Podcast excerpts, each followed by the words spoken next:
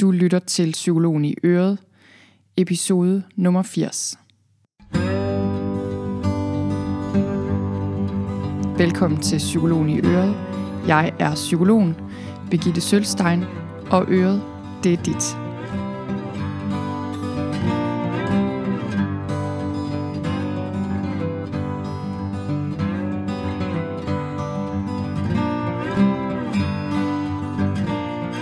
Og velkommen til. I dag skal det handle om, hvorvidt stress kan behandles med medicin. Og det jeg vil gøre her, det er, at øh, jeg vil henvise først og fremmest til et blogindlæg, jeg har skrevet, der ligger på min blog, sølvstein.dk-blog, der hedder Kan stress behandles med medicin? Og det er et ret langt blogindlæg, hvor jeg går lidt i dybden med det her emne. Og øh, det jeg vil gøre her i podcast-episoden, det er at komme ind på sådan lidt highlights fra det her blogindlæg det er et rigtig interessant emne, det her øh, med, hvorvidt stress kan behandles med medicin, fordi stress er øh, jo et komplekst fænomen, og det samme gælder andre psykologiske problematikker, som for eksempel depression, angst, traumer og alle mulige andre ting. Og man kunne også stille sig selv spørgsmålet, kan depression, angst osv. egentlig behandles med medicin. Altså medicin i traditionel forstand, som noget, man går ned til lægen og får udskrevet og går på apoteket og køber og sluger med et glas vand.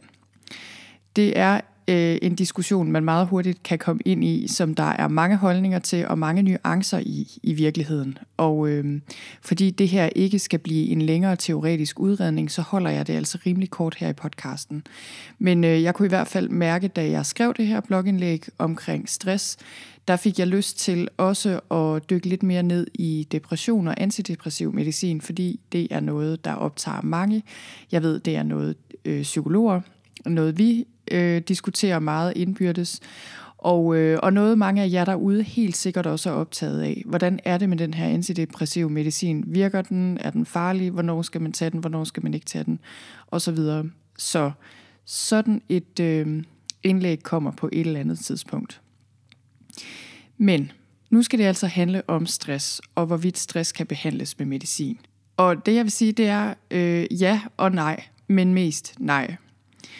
Og man kan sige, det kommer jo lidt an på, hvad vi mener med stress, og det kommer også lidt an på, hvad vi mener med medicin. Hvis det er, vi tænker på akut stress, altså noget, der opstår i forbindelse med en øh, voldsom, men ret kortvarig belastning, så øh, det kan være sådan noget som en ulykke, et overfald, øh, et eller andet, hvor der er maksimal pres på, men, på, men i kort tid så kan man jo sige, at på sin vis, så, øh, så er der medicin, man kan tage mod den form for stress. Nogle går til lægen og får udskrevet beroligende medicin, hvis de er i akut krise.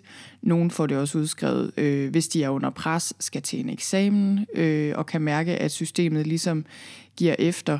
Og andre selvmedicinerer med alkohol eller hash for eksempel. Så der findes jo helt klart præparater eller midler, vi selv kan tage i brug, der på kort sigt kan lindre akut stress. Problemet er selvfølgelig, øh, for eksempel med beroligende medicin, at det kan have ret uheldige konsekvenser på sigt. Det har man også fundet ud af. I 50'erne og 60'erne udskrev man jo benzodiazepiner, som man kalder dem samlet set, de her beroligende midler, øh, ind af en kant, indtil man fandt ud af, at det ikke var så smart, fordi folk blev dybt afhængige af det, og også ligesom havde brug for mere og mere for at opnå en effekt. Og øh, derfor kæmper en hel del mennesker i dag faktisk med afhængighed af benzodiazepiner, og det er noget, man øh, er blevet meget, meget mere striks med omkring, hvordan man udskriver, og hvor længe og til hvem. Det samme kan man sige øh, med de ting, vi bruger til at selvmedicinere, hvad end det så er øh, alkohol eller hash, eller måske mad, øh, eller andre ting, der måske lige på kort sigt har en effekt, men på lang sigt kan, øh, kan give endnu flere problemer og føre til afhængighed. Der er øh, forskning her i de senere år, der peger på, at øh, måske er der stoffer, der kan gå ind og blokere for de her stressreaktioner i hjernen, eller øh, måske kan man give folk, eller mus har det været indtil videre, måske kan man give mus stoffer, der kan forebygge en stressreaktion. Så det vil sige, at vi giver et stof til musen. Musen oplever et traume eller en voldsom stressbelastning, og så viser det sig efterfølgende, at musen har ikke de samme følger. Øh, så det her stof har beskyttet musen mod stress. Så indtil videre foregår det her på mus, og vi ved jo godt, hvor lang tid det kan tage fra mus til mænd øh, eller til mennesker. Og, øh, og man har jo heller ikke forsket i langtidsbivirkningerne af de her former for præparater. Så man kan sige, at svaret på, om akut stress kan behandles med medicin, må være, at lige nu kan man få præparater, der på kort sigt lindrer akut stress, men de langsigtede virkninger kan, øh, kan være knap så heldige. Men øh, nu har jeg lige talt om akut stress, men når vi taler om stress generelt her i Danmark, altså den form for stress, som mange danskere kæmper med, det er jo en helt anden form for stress. Det er som regel en reaktion på en langvarig belastning, og det er som regel øh, en form for stress, som har komplekse årsager. Så hvis jeg skulle komme med en enkelt definition på den her form for stress, så vil jeg sige, at stress er en reaktion på belastninger, der giver sig udslag i fysiske og psykologiske og kognitive symptomer. Og de kognitive symptomer, det er det her med problemer med hukommelse og koncentration osv. Og man kan sige, hvis vi forstår medicin som et præparat, vi kan få udskrevet af lægen, øhm, og hvis vi står, forstår stress som det, jeg lige har sagt, så er svaret nej. Der findes ikke øh, medicin mod den form for stress. Og der kommer heller aldrig et præparat mod den her form for stress. Og så kan det være, at du sidder lige nu og tænker, hvordan kan hun vide det? Er det ikke bare et spørgsmål om tid, før vi ved nok om neurobiologi, før vi kan lave et præparat, der virker og kan slukke for stress i nervesystemet og rette op på følgerne af langvarig stress? Men nej, det tror jeg virkelig ikke, det er. Jeg tror ikke, det er et spørgsmål om tid. Jeg tror ikke, det er et spørgsmål om øh, mere viden inden for neurobiologi eller farmakologi for den sags skyld. Når jeg siger, at der aldrig kommer et præparat, der kan behandle den her form for stress, så er det fordi, at den her form for stress er ikke en sygdom. Og det ville være rigtig rart, hvis der fandtes en enkel løsning på stress. Det ville være fantastisk, hvis vi kunne udvikle en eller anden form for medicin mod stress. Men fordi stress ikke er en specifik sygdom, så, så fungerer stress på en helt anden måde, og kuren mod stress øh, er en helt anden end den måde, vi er vant til at tænke, at vi behandler sygdommen på. Stress er ikke en sygdom, men stress er jo et meget stort problem, og man kan helt klart blive syg af stress, og det ved alle, der har været ramt af stress. Øh, men når jeg siger, at stress ikke er en sygdom, så er det fordi, stress er ikke en sygdom på linje med for eksempel øh, leukemi eller influenza. Stress er mere i familie med, øh, med den form for problemer, øh, som vi har mange af her i Vesten, som vi kæmper rigtig meget med. Ting, vi bliver syge af, men som ikke er specifikke sygdomme. Det er ret så interessant. Jeg så lige en liste over øh, faktisk de specifikke sygdomme, som vi lider mest af her i Danmark. Det er allergi, gigt, forhøjet blodtryk, hovedpine, rygproblemer, tinnitus blandt andet. Så det var altså de specifikke sygdomme, vi lider af. Men når man kigger lidt nærmere på de lidelser her, jeg lige har nævnt, så bliver det jo klart, at de er faktisk ikke så specifikke endda, fordi mange varianter af de her lidelser, jeg lige har nævnt, er jo livsstilsbetingede eller stressrelaterede. Øhm, og det er også ret tydeligt, at mange af de her ting, forhøjet blodtryk, gigt, hovedpine, rygproblemer, tinnitus, det er ting, der ikke nødvendigvis findes en enkel løsning på, øh, altså en pille, vi kan tage, og så er problemet løst. Så stress er et problem, vi kan sammenligne med, øh, med depression for eksempel, eller rygproblemer, øh, eller overvægt. Altså det er ligesom et problem, vi har her i samfundet, som efterhånden er en epidemi, altså rigtig, rigtig mange mennesker kæmper med det, og der findes ikke en enkel løsning. Og det man kan sige, der er specielt ved stress, det er, at ikke nok med, at stress er et stort problem i sig selv, stress er også et problem, der ligesom ligger under mange andre lidelser, som nogle af de her, jeg allerede har nævnt, tinnitus, øh, smerter, hovedpine osv. Øhm, så man ved nu, vi har øh, i sundhedspsykologien, der har vi en model, der hedder stress-sårbarhedsmodellen, og det er en model, der forklarer, hvordan krop og sind hænger sammen, og hvordan stress kan bidrage til fysiske helbredsproblemer. For eksempel, at vi bliver mere sårbare over for kræft, eller at en allergi bryder ud, øhm, eller at vi bliver ramt af depression. Så man kan sige, stress kan øge din risiko for at få en hel række andre lidelser, og derfor er stress også et stort problem. Øhm, vi kan tage depression som eksempel, fordi Verdenssundhedsorganisationen peger på depression som den mest udbredte lidelse her i verden, i hvert fald i den vestlige verden. Øhm, og vi ved, at de fleste tilfælde af depression skyldes stress. Så der er en virkelig, virkelig god grund til at prøve at gøre noget ved det her problem, stress, øh, fordi det er bare en kæmpe udfordring og noget, som giver os mange, mange problemer.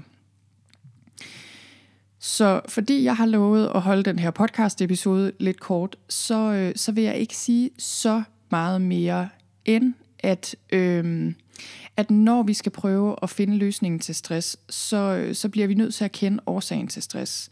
Og det skriver jeg lidt om i, øh, i blogindlægget her, altså hvad er årsagerne til stress? Og det er som regel øh, komplekse årsager.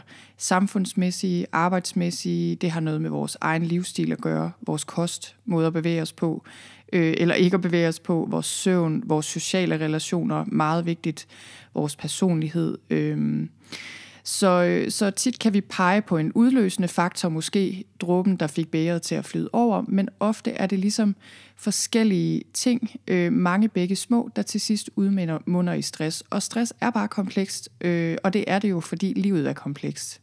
Og det, der også er vigtigt at sige, det er, at selvom stress jo ofte kommer til udtryk fysisk, altså det vil sige, at kroppen reagerer enten med at få en eller anden sygdom, øh, vi får kognitive problemer, alle mulige øh, mærkelige symptomer, alle mulige skræmmende fysiske symptomer faktisk. Øh, men det, der er vigtigt at sige om det, det er, at selvom stress kommer til udtryk fysisk, betyder det jo ikke, at årsagen er fysisk. Selvfølgelig kan stress måles i kroppen. Alt kan jo måles i kroppen. Depression kan måles i kroppen og hjernen. Øh, alle følelsesmæssige tilstande, selv tanker, øh, kan spores i kroppen på den måde, at vores psykologi afspejler sig jo i hjernen. Det er det, vi nogle gange kalder det biokemiske spejl. Men det betyder jo ikke, at øh, det fysiske er årsagen til problemet. Det er bare øh, en indikator, kan man sige, som også viser sig på et fysisk niveau. Og, øh, og når jeg siger det, så, så er det også for at sige, at det her med at tænke, at jamen, fordi at stress skaber en ubalance i kroppen, eller stress viser sig som en ubalance i kroppen, at så kan vi også gå ind ligesom og mingelere med øh, hormoner eller forskellige kemiske stoffer i hjernen, og så er ubalancen ligesom genoprettet. Så enkelt er det altså bare ikke. I mit blogindlæg, der kommer jeg ind på helt andre former for medicin, der faktisk kan både lindre symptomer på stress og også behandle stress eller helbrede stress, hvis man vil bruge det ord. I mit blogindlæg, der, øh, der slutter jeg af med at komme ind på, på den form for medicin, som i virkeligheden kan lindre stress, altså lindre symptomer på stress, og som kan forebygge stress, og som kan, øh, kan beskytte os mod stress, også på lang sigt. Og, øh, og det er bredt set det, vi kalder mind-body medicine, og, øh, og det skriver jeg en del om i blogindlægget. Og det gode ved mind-body-teknikker, det er, at de er meget enkle, noget der er tilgængeligt for alle i dag. Øhm, og det gode er netop, at, øh, at de både lindrer på kort sigt, men at på, på sigt, når vi øh, holder fast i dem, så retter de også op på de ubalancer, der ligesom har ført til stress.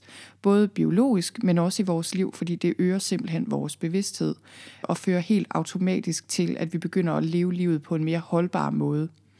Problemet er, øh, at så enkelt er det jo alligevel ikke, fordi hvis det var så nemt, at de her mind-body-teknikker øh, bare var noget, vi alle sammen formåede at praktisere på jævnlig basis, jamen øh, så ville vi nok gøre det, og så ville vi have langt mindre stress i vores liv. Så enkelt er det bare ikke, desværre. Øh, det skriver jeg også noget om. Øh, det der med, at det både er enkelt og alligevel ikke så enkelt, og hvorfor det ikke er det. Og øh, hvis det her det taler til dig, hvis du lige nu er ramt af stress, så vil jeg anbefale dig at hoppe ind på min blog og læse det her blogindlæg, og så bliver du forhåbentlig klogere af det. Jeg skriver også, jeg har lavet en liste over øh, kendte mind-body-teknikker og siger lidt om, hvor det er godt at starte, og hvad det er vigtigt at være opmærksom på. Og det finder du altså inde på min blog på sølstein.dk-blog. så vil jeg også lige sige her til sidst, at tilmeldingen til mit stressforløb er åbent. Der er tilmeldingsfrist den 7. september, eller når alle pladser er taget. De sidste to hold har været øh, mere end udsolgt, vil jeg sige. Jeg kører det kun to gange om året, det vil sige, at næste gang bliver til februar 2020, så der er altså et godt stykke tid til. Hvis du kunne tænke dig at læse om det, så skal du gå ind på sølvstein.dk-stressbehandling. Og det du vil kunne se her, det er, at i virkeligheden så er det her stressforløb øh, en måde, jeg giver de her mind-body-teknikker videre på, på en struktureret måde. Det er simpelthen det forløb, jeg selv ville ønske, jeg havde haft, da jeg var ramt af stress for nu nogle år siden. Og, øh, og da jeg selv var hårdt ramt og havde det rigtig skidt, og arbejdede med nogle af de her ting, og kunne mærke, øh, at de begyndte at virke, der lovede jeg mig selv, at jeg ville lave et forløb en dag til stressramte, der rent faktisk virkede, og som netop gav folk de værktøjer og de teknikker, der var behov for, øh, og ligesom en vej at gå, og også en tro på, at selvfølgelig kan man få det bedre, selvom man er meget, meget hårdt ramt af stress. Det tager tid. Der er ikke nogen nemme løsninger her, men i det her forløb, der, øh, der arbejder vi netop meget med at få gode vaner ind i hverdagen og holde fast i dem. Og det er i virkeligheden det, det går ud på at støtte dig som stressramt i en periode, så du får arbejdet med de her ting i dybden, øhm, så du virkelig kan mærke effekten. Og det var alt, hvad jeg havde for i dag. Jeg vil sige tusind tak, fordi du lyttede med, og have det godt, til vi høres ved igen.